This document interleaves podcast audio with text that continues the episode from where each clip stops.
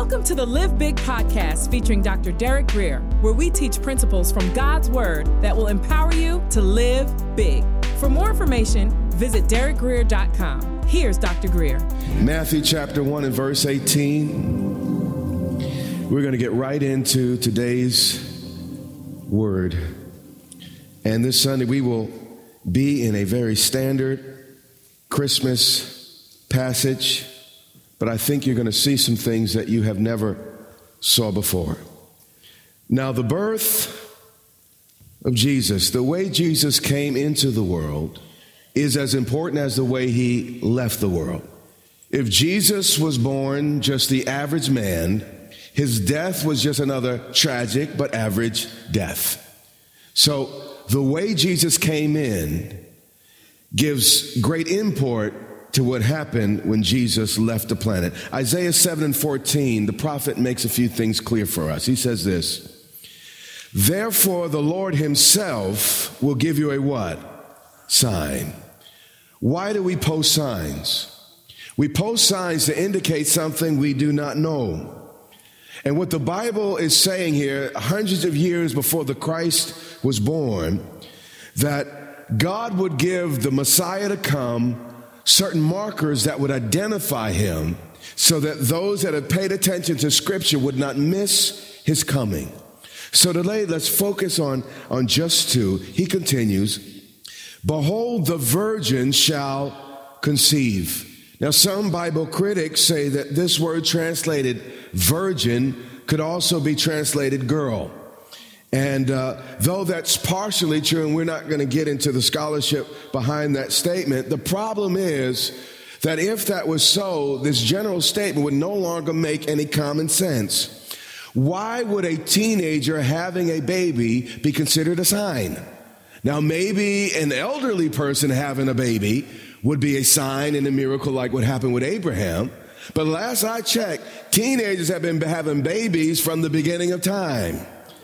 So this sign was obviously not just a teenager or a young girl having a baby, it was pointing to a miracle deeper than just uh, biology, if you will.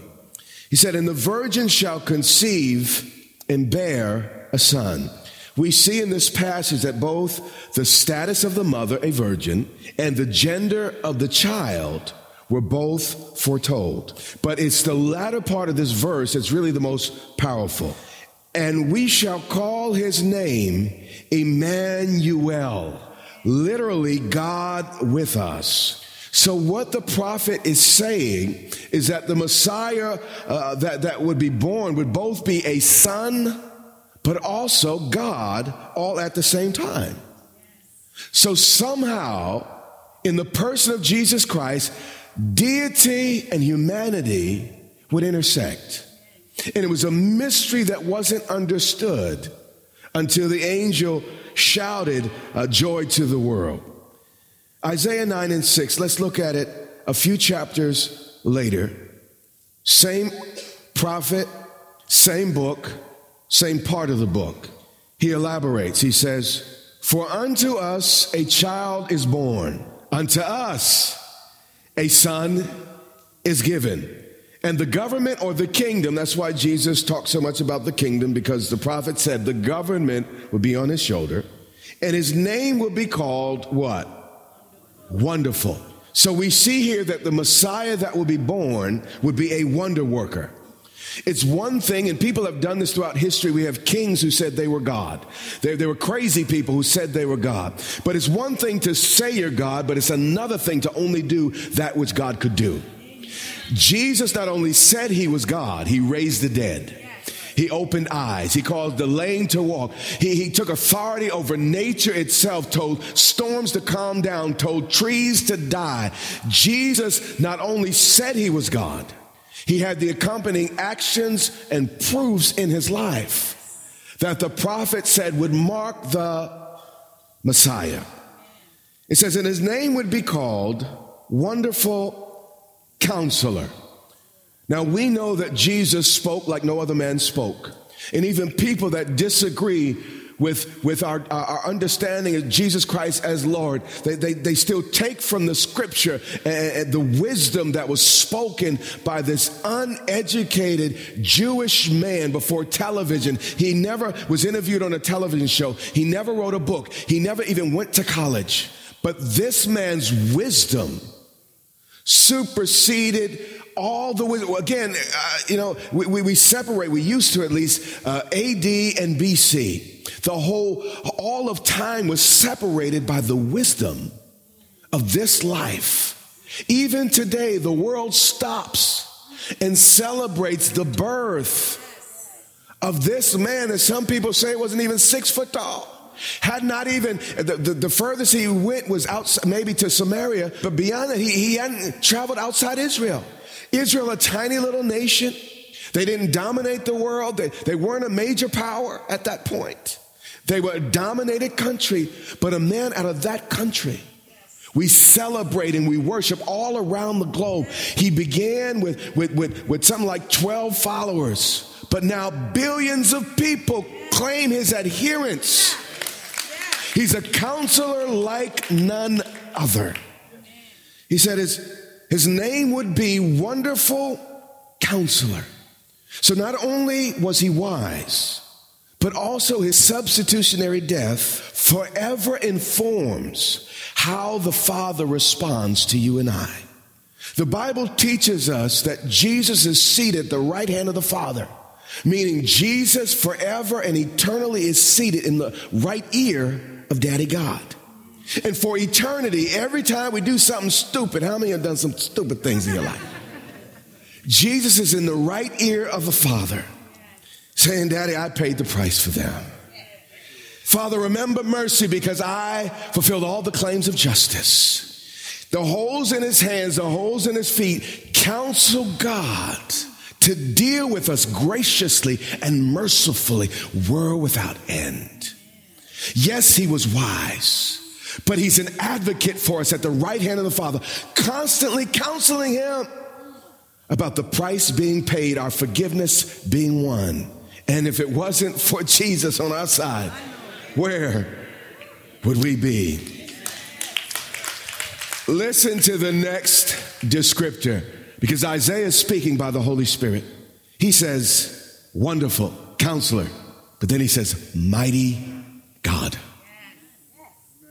Either Isaiah blasphemed or based on this verse because it said a child is born, a son would be given, and the government would be upon his shoulder. Either Isaiah blasphemed or God would be conceived through a virgin. His name would be Wonderful Counselor, but also Mighty God. So the Messiah was not to just be a man according to the prophets. He was to be Emmanuel, God with us. And then he continues, everlasting Father. The child would not only be eternal, but he would be the exact stamp and representation of the invisible God. So Jesus could say, if you've seen me, you've seen the Father. He's the express image of God according to the prophets. And the last thing it says about Jesus, and this was said again hundreds of years before he came, it said he would be the Prince of Peace. He would become the author and the seal of a divine treaty between heaven and earth, between a holy God and sinful man. In John 14 and 27, Jesus said this. Listen to his words. He said, Peace, he's speaking to his disciples. Peace I leave with you. Though your sins alienate you from God, I want to be your divine peace. Then he said, My peace I what? Give to you. What, what's happening here? What is being said in this, this and why did God have to be, uh, Jesus have to be both God and man in order for his sacrifice to impact us the way it did? Because through Jesus' deity, now we're estranged, we're, we're alienated from God because of our sin. So God became man. So through Jesus' deity, he could grab the hand of God. And through his humanity, he could grab the hands of man and unite us in himself. He had to be both so he can reach both and fulfill the requirements of both. He was the perfect man. You know, people used to have covenants with God. But the problem was, God would always keep his side of the covenant, but man would break theirs. Imagine if your covenant with God depended on you all day long. How many know you'd be in a little bit of trouble? So Jesus came to become our peace, saying, Listen, this covenant no longer depends on you. This covenant's between me and the Father, and as long as you believe on me, you're in me. And if you're in me, you're a beneficiary of everything I've accomplished and done. So you don't need to trust in yourself, just trust in me, get in me, and you can let me be your peace. So your peace with God is not based on how well you behaved last week, though please behave this week. Your peace with God is based on the acceptance of Jesus' payment for your sins. So you, you don't approach God looking in the mirror saying, Lord, I think I'm good enough for you to receive me today. That's wrong. Matter of fact, that, that's proud. You'll never be good enough for God to receive you. What we have to do is look to Jesus and say, Lord, I'm not, I'm looking away from myself today and I'm looking to him who's the author and perfecter of my faith. I'm looking to him who died as, a, as the punishment for my sin. I'm not looking at my perfections, I'm looking at his. God, I, I approach you based on his name, based on his blood, based on his finished work. And when you approach God that way, it never misses. And, and what's amazing is you start having peace. If it depends on you, you won't have peace. You have to lock yourself in a room all week so you can't mess up. You understand? Even then, you're messing up in your mind. I had to learn early in my walk to get my focus off me and on Him. And that's when real peace is developed. Matthew 1 and 18. Now, the birth of Jesus Christ was as follows. After his mother, Mary, was betrothed to Joseph, there were three steps to a Jewish marriage. The first was the families had to agree privately to the union. But the next step was important. It was the public announcement of the marriage. And once that happened, once you publicly told people that you, your daughter or your son was going to marry X, Y, or Z, it will require a divorce in order to break that contract. So the, uh, engagement in this day was extremely is so powerful. Again, you had to get a divorce to break it. The third stage was the final ceremony and the sexual union. Said after his mother Mary was betrothed to who? Joseph. So at this point, the dowry had been paid. Money's on the line here, you know, cows and stuff had been exchanged. So, you know, when money's on the line, it gets serious. They had made a public announcement it's serious. But but now here's the deal. And this is strange to us because, you know, we don't have no sense nowadays, but but they had sense. what they would do, they would wait 9 to 12 months for the final ceremony. And there, there was a reason for this. You see, the whole reason for the log engagement was to make sure that the baby that was born from the marriage belonged to the daddy. So the nine to, to year was the waiting period to make sure that no other baby pops up. And typically during this period, the mother or the little girl, the, the teenager, whatever she was, was kept under lock and key almost, I mean, virtually. I mean, you, this girl was monitored everywhere she went because that, this, this was part of the contract. They took this very, very, very serious. And the girl did not see the husband to be either. None of that happened. She, she was kept and the whole point of it, again, was to ensure that when a baby was born, it belonged to the two that were married. So they would wait. Again, they exchanged money, they had publicly made the announcement. And now what's, what has happened here is, is Mary and Joseph are in that waiting period. So he could be sure that when a child is born, it belongs to him. It says, and his mother, mother Mary was betrothed to Joseph and before they came together, see, that's why it says he was married, but before they came together, because there was stages in the marriage uh, process. And uh, watch the next verse. But she was found with child. Can anybody say, uh oh? Yeah. How many of you would like to be either Mary or Joseph in this situation? You are in the waiting period and you got a baby bump.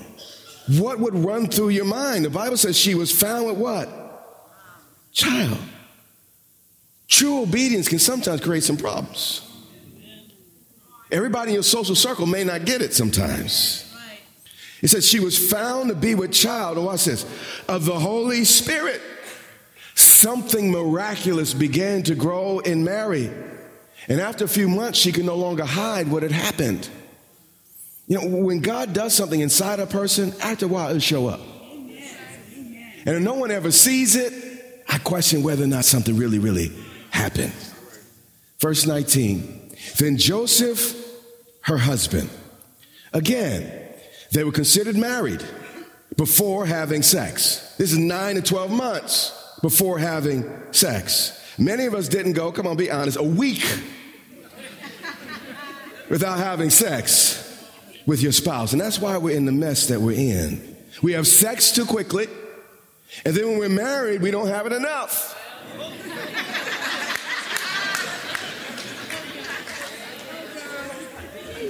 Can I just talk to you for a second? I'm talking to the married people.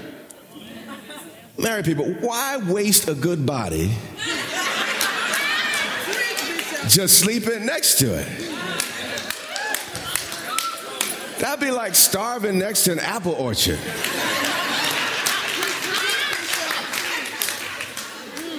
If you work it, you can, you can make a little apple pie, little apple strudel, little apple cider, apple juice, apple sauce.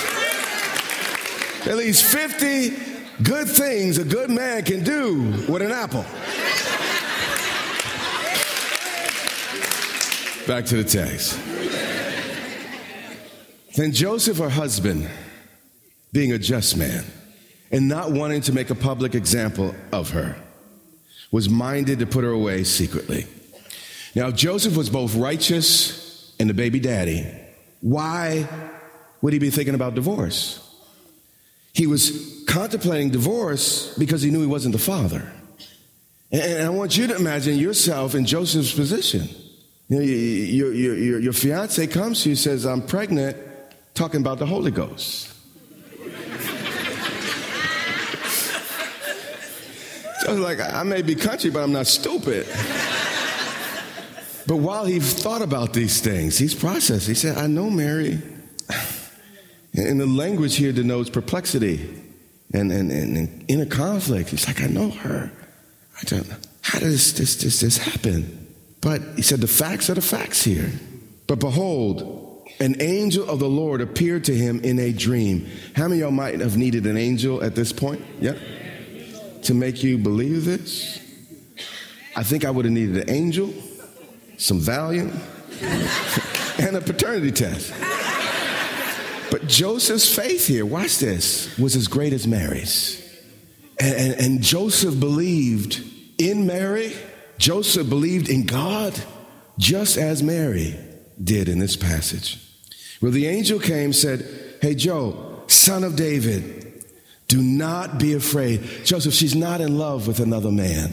Joseph, she, she hasn't been fooling around on the side. I know it looks bad, but, but it's not as it looks. And he said this Take to you Mary, your wife.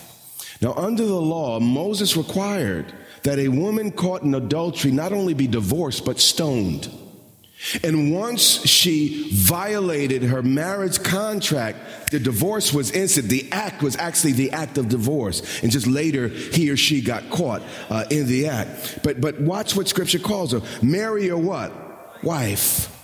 Stress is laid on the fact that Mary was still entitled to be called wifey, wife, because she had done nothing to forfeit this title. She was innocent, but accused. And sometimes there's a stigma that comes with spiritual things. Everybody's not always going to get it, but Mary suffered the greatest stigma of any of us, but she endured it for the purpose of fulfilled prophecy. He said, For that which is conceived in her is of the Holy Spirit. And what the angel told him, he said, Listen, what happened to her is absolutely supernatural. And many people stumble upon this, this, this fact mentally. But the reality is, if God could make the first Adam from dirt, I mean, why does it take a stretch of the imagination to believe that God could make the second Adam from a fully formed uterus? I mean, if he could take, again, from the dirt make something as complex as us, why couldn't he just speak himself into a little girl? You hear what I'm saying? And create a body for himself, as the prophets, by the way, foretold. Jesus did not just show up and do it his way and say, Now believe me because I'm God, and based on the strength of my personality. Everything Jesus did in his life fulfilled prophecy, had been written long before he had lived. And it's amazing, things outside his control came to pass in his, his, his uh, uh, life. Let's get reading though. And she will bring forth a son, and the Bible here is quoting the prophets because he's fulfilling prophecy. And she will bring forth a son, and you shall call his name what?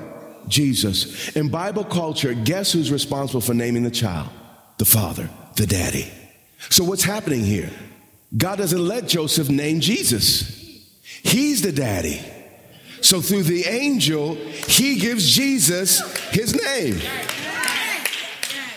So God calls him Jesus.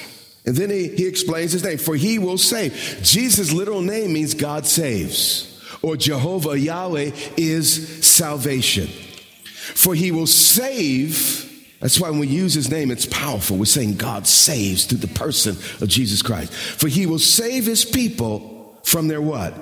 Sins. On the surface, you may feel like I have a lot of problems, a lot of issues, maybe a personality disorder, maybe you have some financial problems, some relationship problems. But according to scripture, the root of every real problem is a sin problem. And Jesus came to pull it out from the root. Your finances, those, they might be a fruit. But Jesus came to deal with the core of the issue. He came to save us from our what? Sins. Verse 22. So all this was done that it might be fulfilled which was spoken by the Lord through the who? Prophet. Jesus fulfilled over 300 prophecies in his life. And again, most of which had no human ability for him to manipulate or control. He couldn't control the place of his birth. Micah said he'd be born in Bethlehem. Guess where he was born? In Bethlehem. He couldn't control the time of his birth. But the Bible said the Messiah would come to his temple. The temple was destroyed in 70 AD. So the Messiah had to come before 70 AD. And there was a set period of time in human history that the, that the Messiah could only show up and be the Messiah. But, but also the manner of birth. How many of you can control whether or not your mother was a virgin or not? Yeah. Jesus couldn't control that. It was predicted that he'd be born of a virgin. And guess what? He was born of a woman that was a virgin. Bible predicted he'd be, he'd be betrayed by one of his closest friends. Psalmist said that my friend, one who ate bread with me, would betray me. And guess what? It was one of the 12, Judas. You have been listening to the Live Big podcast with Dr. Derek Grier. For more information, visit derekgrier.com or follow Dr. Grier on social media.